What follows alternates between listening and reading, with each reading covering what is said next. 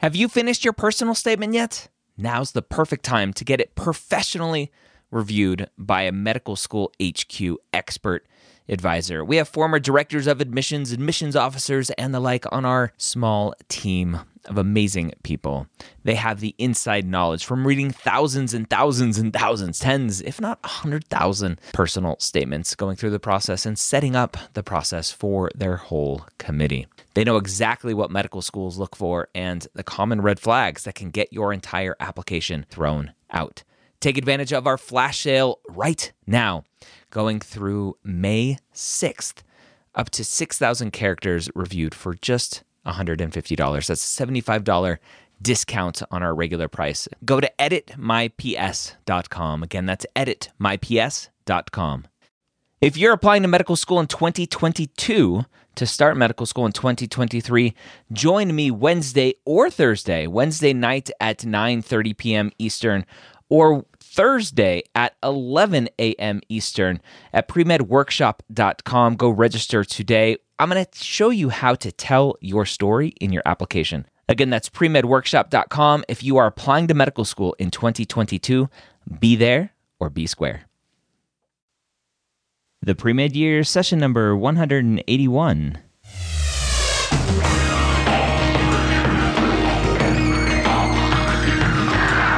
Hello and welcome to the Pre Med Years, where we believe that collaboration, not competition, is key to your success. I'm your host, Dr. Ryan Gray, and in this podcast, we share with you stories, encouragement, and information that you need to know to help guide you on your path to becoming a physician. This week, I'm joined by my lovely co host one more time. Welcome back, Allison Gray. Hi, everybody. I hope you don't mean one more time ever. That sounded really sad. It depends on how you do today. Isn't that so typical, Ryan? Don't you just love that? It's conditional. Right? It's just like any performance. Well, I'm batting like 40 for 40 so far, so I'm not too worried. And I also live here, and I know where you live. you think you've been on 40 podcast I episodes know, I so just kind of made that up. Okay, that's good. anyway, it's good to have you back. How have you been? I've been good. How have you been? I've been very well. Thank you. This is a little bit different. As we're recording this, we're also on Facebook Live. Yeah, you told me about that part about two minutes before we started. That works. it's fun, right? Live. So if if you're listening to this and you're not part of the Facebook Hangout, you can go to medicalschoolhq.net slash group, join our Hangout, and when we go live for future recordings, maybe, depending on how today Oh, goes, Wow. then you can watch those live as well. Pressure's on. Yeah. We're a little bit later tonight. It's we're recording this at 922 Mountain Time. So I almost said Pacific We're time. not in Pacific. I don't know where I live. This is Mountain Time. So awesome. So th- this is fun too because if you're watching this, you can ask some questions uh, of us live, and maybe we'll answer them. We're going to answer some questions that were posted last week when we put out that we were going to record an episode and what people wanted to hear from us. So if you're watching and you have something new that you want to hear from us, go ahead and post. We'll be watching our comments. But let's go ahead and talk a little bit about what people wanted to hear. And I think one of the first things that popped up was that somebody wanted to hear about gap years, and that was Emily McDowell. And you took a gap year on purpose, mm-hmm. and I took a gap year because I didn't get into medical school the first time I applied. I actually took three years off. So let's go ahead and talk about gap years. What what was the reasoning behind why you took a gap year? I was really burned out in school. That was one of the reasons, to be perfectly honest. I was exhausted and I had a really rigorous undergrad program uh, at McGill, and it was just science, science, science all the time.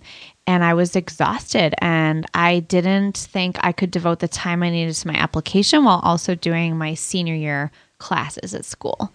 And so that was one of the reasons. And I was watching my friend, one of my best friends in college, apply while we were in class, and it was so stressful for her. And what else? Well, uh, I knew that I needed more clinical experience. That was part of it too. And I wanted to do, I wanted to try a couple new things before. Oh, now I can see myself on two screens.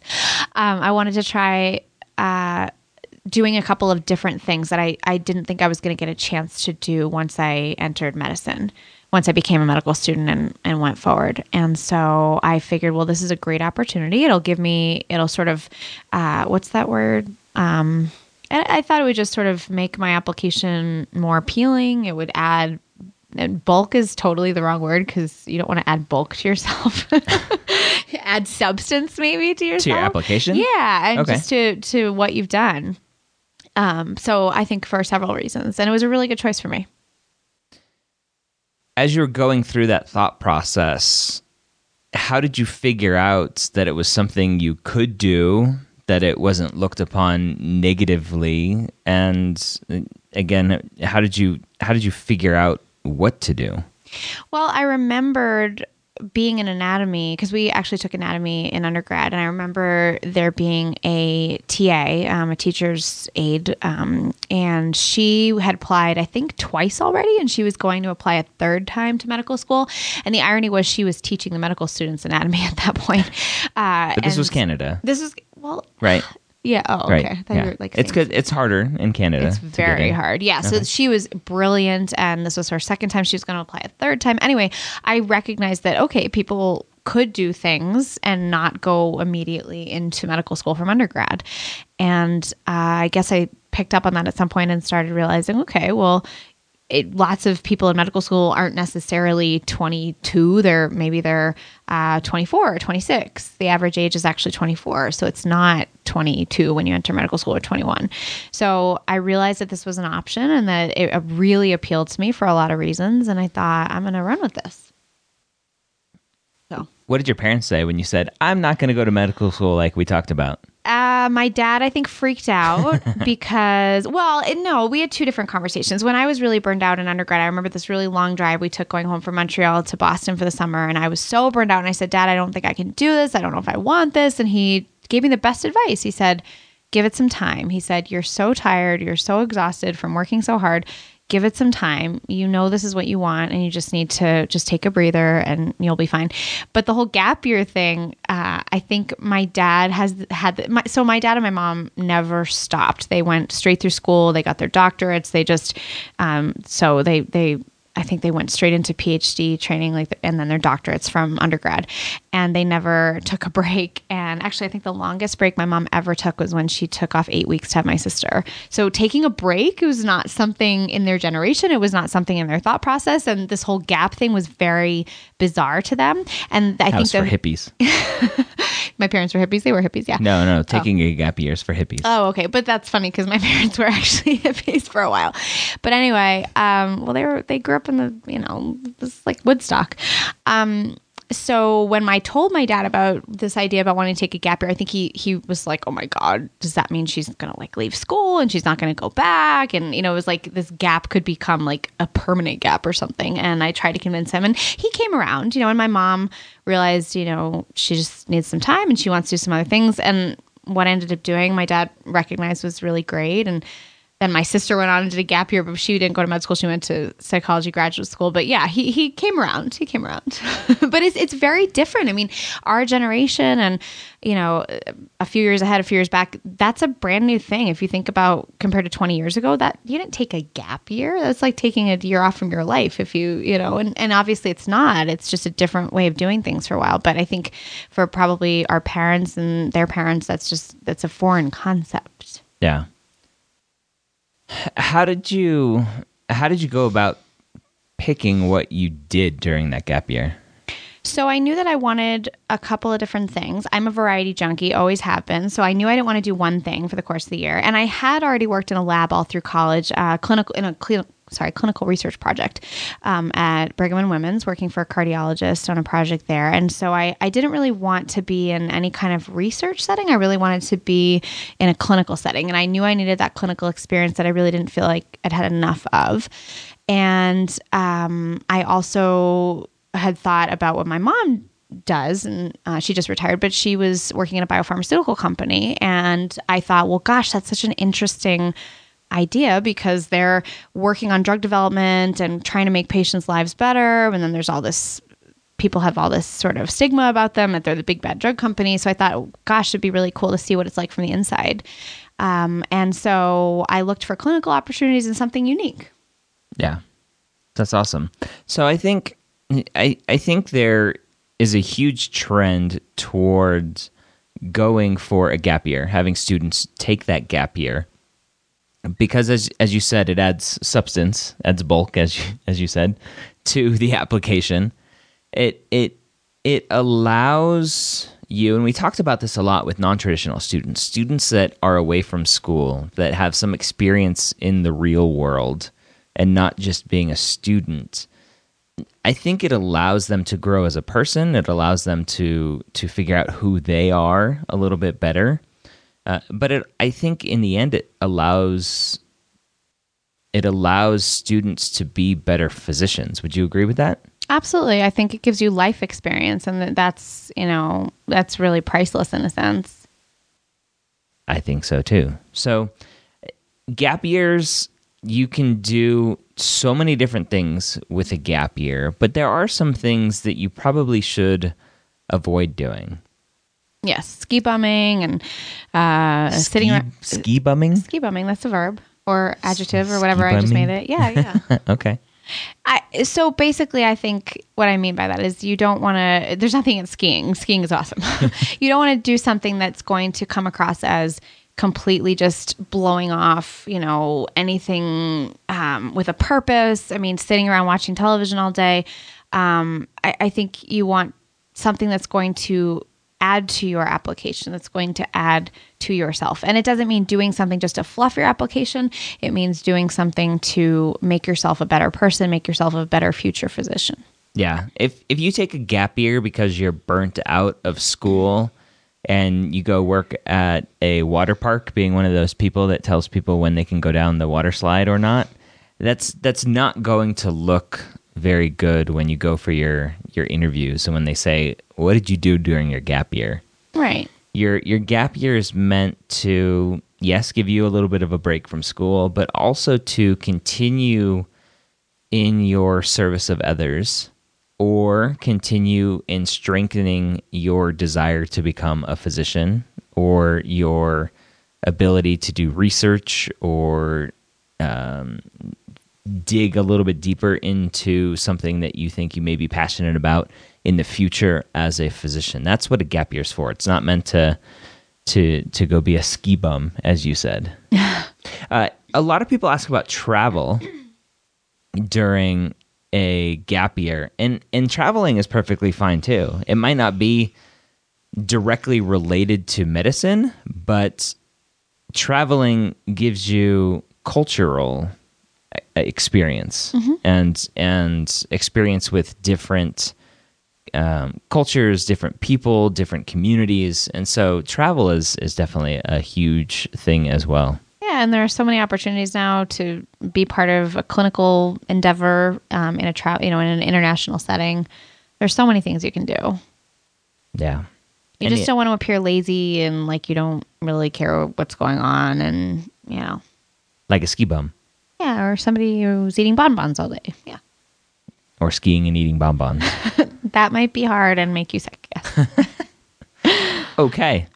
All right. So what about you, though? What about me? Well, what did you do? You want to talk about that? You want to move? Oh, on? I thought you'd never ask. No, I, I, listen. I'm a, I'm I'm on the hot seat here. I, I better like be a good co-host, otherwise I'm gonna be kicked off. You know. I, I don't I don't know if I can add anything more. So uh, again, I I didn't take a gap year because I wanted to. I took a gap year because I was I was forced to. And during my gap years, I, I actually ended up taking three years off between undergrad and medical school. I shadowed a an orthopedic surgeon for a long time because I I found out that that was one of the biggest missing pieces from my application the first time I applied. I didn't have that that shadowing experience. So I did that for a while. And then I went and coached baseball at a summer camp, which has nothing to do with medicine or service of others. during a summer, right? Which is a little bit different. I mean, I was a camp counselor after college for yep. a summer too. You know? It was. Uh, and then I started working at a gym as a personal trainer, and then as a as a fitness manager, I managed all the personal trainers.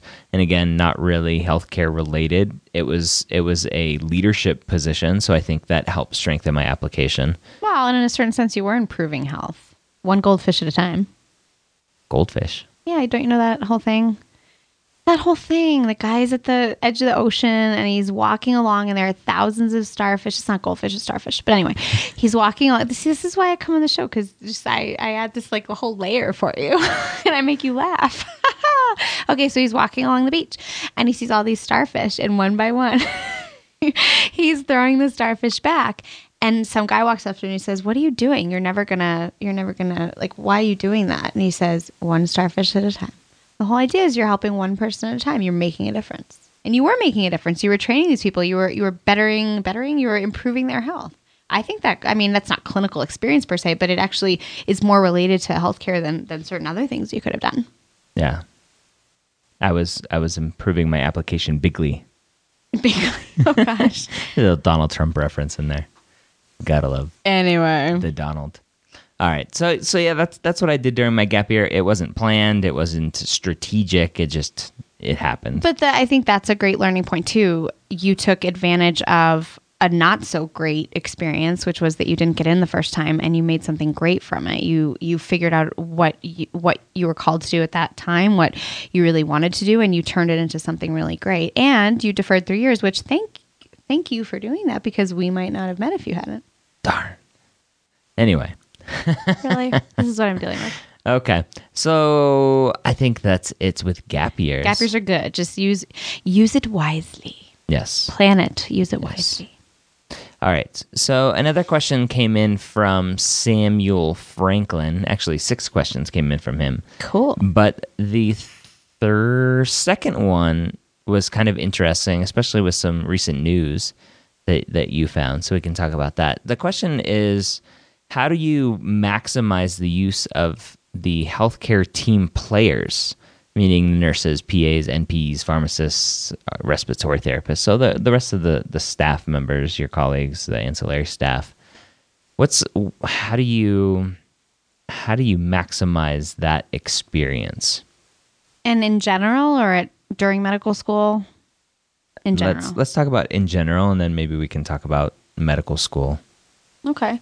So I think we've talked about the whole concept of team in healthcare quite a bit on our, on the show, and Which I is why we talk about collaboration, not competition, Yeah. right? It- start that early. Absolutely. So your healthcare team is everything. I think that gone are the days of being in a small private practice with one doctor and no staff and you know i mean they actually still do house house calls in some parts of the united states but those are few and far between. If you look around the great majority of physicians are practicing in a team environment whether that's in a hospital whether that's in a clinic and your team is invaluable I have worked with lots of different teams and the different. I've worked in a lot of different hospitals throughout my training, and then um, started my career. And uh, I've worked um, in office settings and hospital settings and private practice and government settings and HMOs. And I can tell you that everywhere I've gone, the strength of your ability to practice well, a huge function of that is is how well your team works together. And so, as a physician, you are the leader of that team. And if you have other colleagues who are physicians working with you, you are all the leaders. And you're, I've never ever thought of myself as, you know, the head honcho, the most important one. It's just not how I function. I, I really try to, uh, to Isn't that why you became a physician, though? no, and I think, and we've talked about this too. I, Okay, I good. didn't, I didn't become a physician to be some big head honcho, some some big big shot. I became a physician to take care of patients and to make the you know improve the health of my community. But I think there are people out there who who view a physician as oh you know you're the leader, you're the boss, you know you tell everybody else what to do, and it's just so not the case. I think if you go in with that attitude, you're going to be really disappointed um, because the again the success of the healthcare you provide really relies on a team effort involving you as a physician your nurses working with you your lpns or medical assistants working with you your pharmacists working with you it's a it's a it's a um, collaborative environment where each person's role is so important. I, I can't even tell you all the ways in which the staff whom I work with on a daily basis improve the healthcare of my patients, make my life easier every day. It's it's you know every moment of the day. Um, my LPN and, and also you know I just I have so much fun with the people I work with. I love the people I work with. So the idea to me of being off in some place you know is um, the physician sort of all by themselves. I mean it, it would be sad. I would be I would be miserable. I think so. I, I guess my punchline, what I'm getting at is you want to learn how to be a team player um, as early as you can be and learn your role and how your role works with the roles of those others those other people on your team and how you can best function and how you can best lead them and serve you know their needs and in return get what you need from them um, by communication by by honesty by by working together by having a positive attitude um, it will make or break your experience as a physician. I, I don't think I heard a specific word that I was looking for, but respect I think is a huge thing. Oh, absolutely. As, as if, I, if I didn't convey that, absolutely. I as a physician, I, I think you get some some physicians as soon as they get that MD or DO after their name get this air about them that they are they are the physician and they don't respect the nurses, they don't respect the PAs, the NPs because they're the physician. Yeah, they're going to find out real quick that that's not going to work once yeah. they become interns. But do you, yeah. have, do you have any good stories with with oh sure teams going south? Yeah, well, I thought you meant just about. I mean, or or physicians that are arrogant and so the nurses know right away who the interns are who come in and who act a certain way i mean i, I remember sure from my residency there there were um particular interns who acted very righteous or very self-serving or very know-it-all. And i remember um, one intern trying to sort of tell a team of you know neuro ICU nurses who'd been doing their job for over 20 years and sort of you know try to explain to them how something worked you know anatomically or and I mean it was just silly. And and it was so insulting the way he was talking to them. And uh, they nurses you know they're why should anybody stand for that you know? I mean who are you to come in with no experience essentially? I mean four years of medical school but no clinical experience with patients and try to run the show and tell people what's what. It's that's not your role. Your role is to learn. And so having respect for people who've been in their role for 25, 30 years, even if they don't have an MD or a DO, but they they are an RN or they are PA or an NP or a PharmD, and they have a lot more experience than you. You have to respect that from the minute you walk in the door. Because if you don't, you will be blacklisted. People will not like working with you, and it'll make your life miserable. It's the, the thing you want to do is make friends right away and respect. Learn your place and respect, earn your dues. And if you work hard and you're a team player, when you get to that other side and you are the chief resident and you're running the show, you will you will have earned your place. You will have earned that respect and you will love your job because people will and also they'll get you what you need. You know you're running a code and or you're you're crashing someone to the OR and you need that support that support's going to be there for you. But if you make you know a muckery of it at the beginning it's you know it's just not going to be easy. And I, I did see that happen and it's unfortunate and you know i think you can come back from i mean we all make mistakes but you know you want to you want to just uh, just start on a good foot I, I think we've both had experiences on the flip side before we have that degree as medical students and and kind of being the brunt of the attitude from the staff. Oh yeah, you remember with, me crying in your car that day with nurses and, and other staff members and physicians as well. Mm-hmm. That that you're just the medical student and they don't respect you and and they they put you in your place and Mine was the one that comes to mind for me was wasn't a big deal, but I I happened to be pretty good with with uh, finding veins, right, and and drawing blood. And I was working in OB, my OB rotation, and there was a, a female there that was pregnant, and the nurses couldn't get a, a stick on her. They couldn't start an IV on her, and so I walk over there, and my my short white coat and I start poking on the lady, like tapping her arm, trying to figure out where the veins are and, and I'm getting dirty looks from the nurses and and I and and I said I, I won't try. I won't I'm just feeling around, just kind of exploring and, and trying to learn. And I felt an amazing vein. It wasn't it wasn't a very superficial vein. You couldn't see it very well, but it was there. And I said, "This is a vein. You you go for it. I don't want to do it." And the nurses went for it and they got it. But they kind of scoffed at me like, "Who are you, stupid medical student?" Because I'm sure that there were medical students before me that thought they were all that and weren't and set a bad reputation for us medical students. But you you had one specifically too. Mm-hmm. I was a third year and on my internal medicine rotation, and oh gosh, I had this patient who was talking to me and complaining about how awful she thought her nurse was. And I actually thought this nurse was pretty good and nice woman and but she just was complaining, complaining, and just I think she wanted her to give her more medication or something. And she said, "Please, you know, you've got to help me find another nurse." And and I made this comment at the time, which I thought was pretty innocuous, and I was just trying to basically pacify the situation and help the patient, you know, reassure her and try to figure out something to say to make her feel better when in the, in reality I, I can't get her a new nurse right um, the nurses are assigned a, a couple of or a set of different patients during the day and i so i made this comment to her and i said well maybe on the next shift you'll have a different nurse and lo and behold, a second later, the curtain, because this was an old school room, and so there was a curtain in between the two patients, like absolutely no privacy. The curtain was flung open, and who was right behind it but the patient's nurse? And wow, so she went off on me. I mean, my God, she she started to in front of the patient, and then I sort of walked out because it was I was so embarrassed already. Um, she took me into I, I shouldn't have followed her, but she took me into basically the medication room, and she just lit into me, and I was I was horrified. I was mortified. I was, oh, I was just I felt horrible. I here I was I was trying to do a good thing. I I actually respected this nurse, and I just made this comment and. I remember I was I was so angry. It was the end of the day, and I got in the car. Ryan picked me up, and I just bawled my eyes out.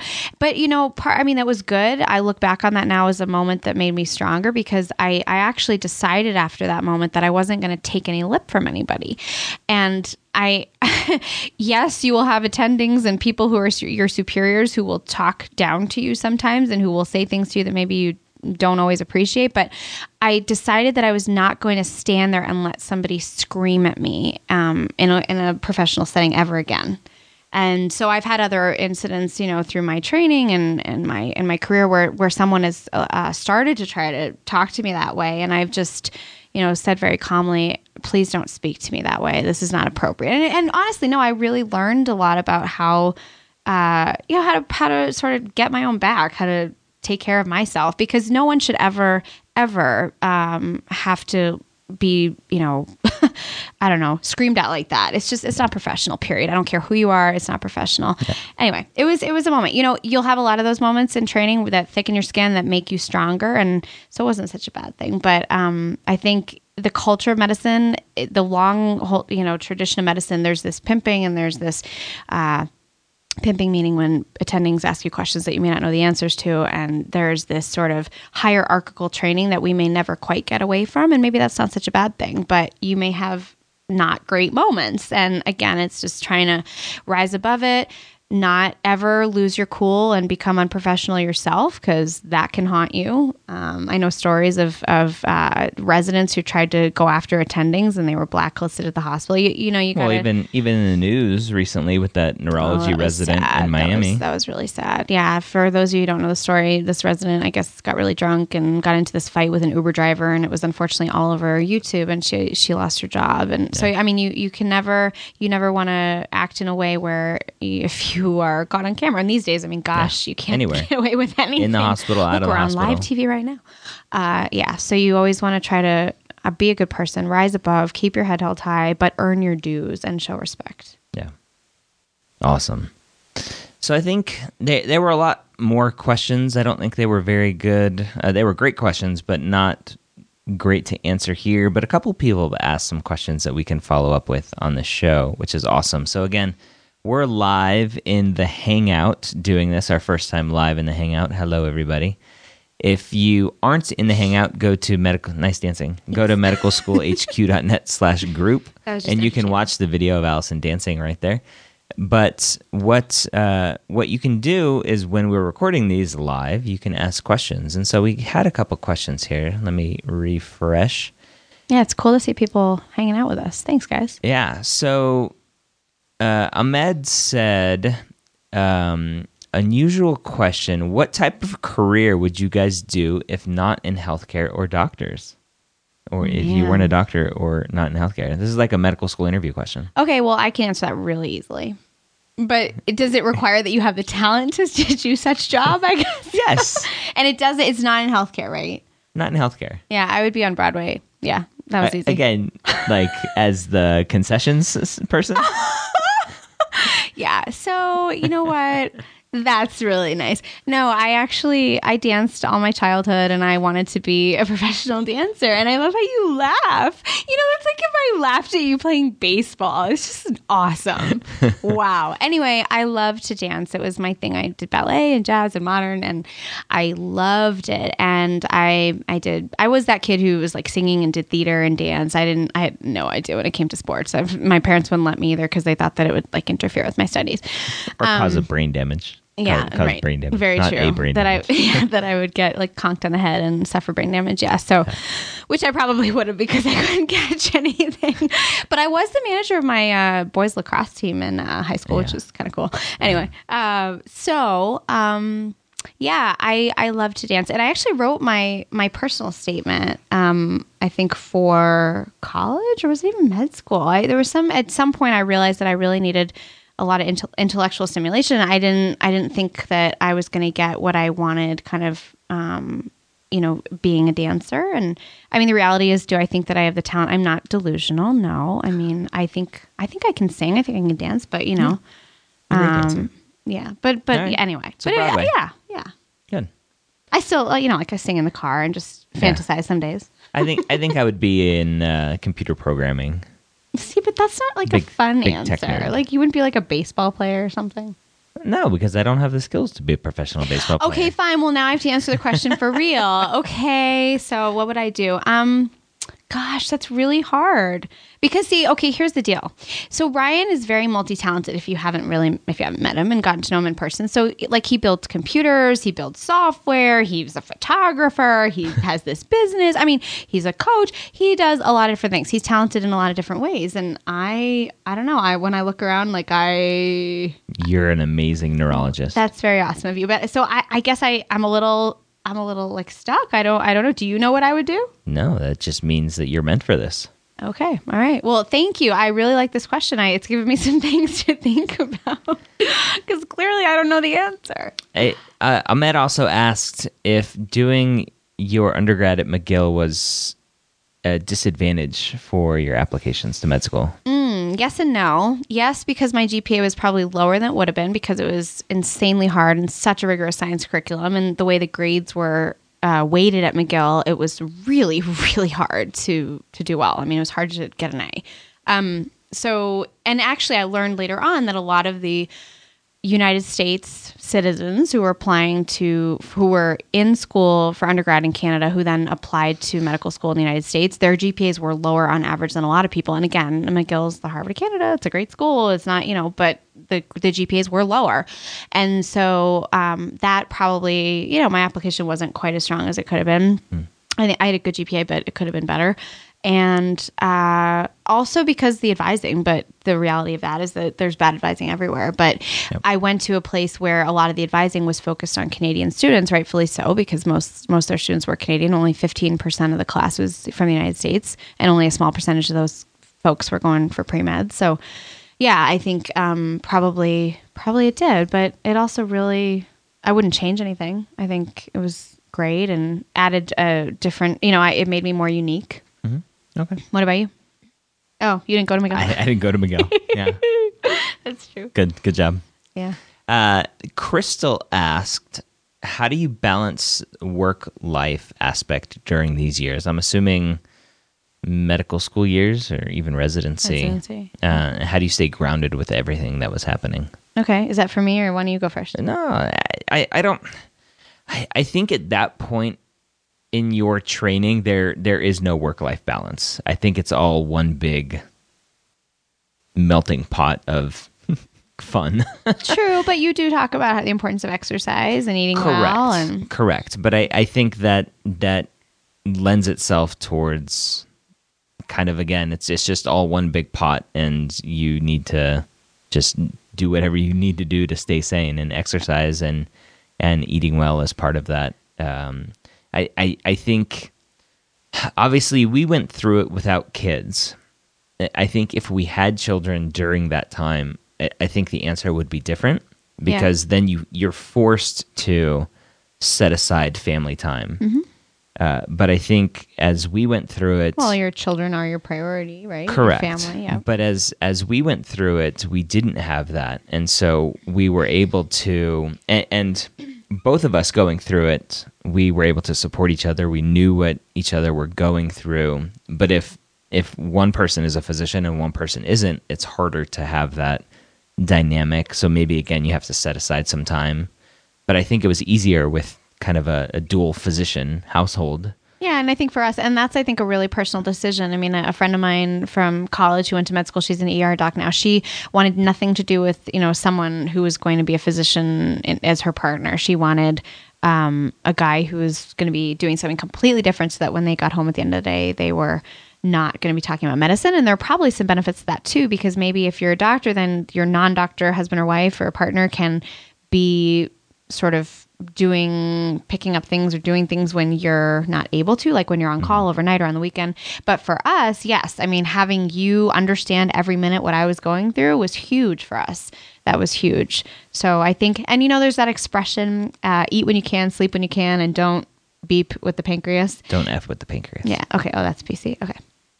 Fcc allowed um so uh um yes that's very true. There it's so true. There's this whole you do everything you have to you do. You eat when you can you sleep when you can. And yeah i mean the pancreas if you're a neurologist that doesn't really factor in very much but if you're a surgeon it matters. But yes uh, you think you're in survival mode is really what it, it is. You know you're you uh, and if you have kids yeah i mean whole different considerations. I mean um, I knew that I wasn't ready to have kids until we finished training be- because of that. I saw people go through it and it was amazing to watch, but I just, I needed to focus on taking care of myself because that was challenging enough, you know, at the time. But you can do it, you know. It's like it's like my sister asks me, "How do you learn to do to live on such little sleep? How do you do that? How do you do that sleep deprivation stuff?" And I said, "You don't sit up one day or stand up and say, "Okay, today body, we're going to learn how to no you just do it you just go and you do it and you your body will adapt and you your mind will adapt and you will just figure it out that you will awesome what else you got I think that's it. We have some other questions, but I think we're at a good time to end it here. Uh, we can answer more questions maybe after the recording or just in comments. But uh, I loved this. Did you like this? Yeah, it was fun. Uh, am I coming back though? I don't know. You gave me all that pressure at the beginning. So if you're listening to this, medicalschoolhq.net slash 181 or just go to the Facebook group, the Hangout, medicalschoolhq.net slash group, and and comment and let us know if Allison should come back. that is terrible. I think what he meant to say was, "Let us know if you like the show." That's really no. I meant let us know if Allison should come back. We'll leave it up to to you guys. All right. Well, thanks everyone. It was nice knowing you. Based on all the comments that come in, I, th- I think they'll want you back. I love being on the show. I love talking with you, and I love talking with everyone and um, imparting any help and anything I can to make anybody out there's life a little easier and their journey a little little easier. So I want to talk about the sponsor for today's show, Elite Medical Scribes. Have you ever worked with a scribe? Uh, no. I've seen their work. I mean, when I'm, you know, if I'm writing or not writing, if I'm reading notes that came from the ED, the emergency room, and I'll see uh, scribed by such and such. Really? Yeah, I do. That's interesting. And I've seen that also with primary care physicians sometimes, scribing on behalf of, yeah. Very cool. Yeah. Are you jealous when you read that? Like, I wish somebody else would do no, my notes because I'm so like anal about stuff like that. Like I need to, you know, I need to document the way I want. I mean, look, you were laughing at me because I was editing my transcriptions for commas. I mean, I can be insane sometimes, so I've stopped doing that. But anyway, um, yeah, no, I I don't think so. But I think for ER docs and for primary care docs, that's huge. I mean, that's such a helpful thing. As you were going through your pre med years, I, I think I, I would have loved to be a scribe. Oh my God, I would have loved it. I was looking for, I was like a sponge. I wanted any clinical experience where I could be with patients yeah. and learn. And oh, yeah. Yeah. And, and, we had a guest on the show back, I think it was 171 with Christine, who was the former admissions, the dean of admissions at UC Irvine, who said lack of clinical experience is the big one of the her the, her biggest reason for students not getting an acceptance And she specifically said being a scribe is one of the best ways to get that clinical experience. So if you're looking for something to do to get that clinical experience, check out Elite Medical Scribes. Go to medicalschoolhq.net slash EMS. Again, that's Elite Medical Scribes uh, at medicalschoolhq.net slash EMS. And that'll take you to a list of all of their careers that they have available that you can apply to.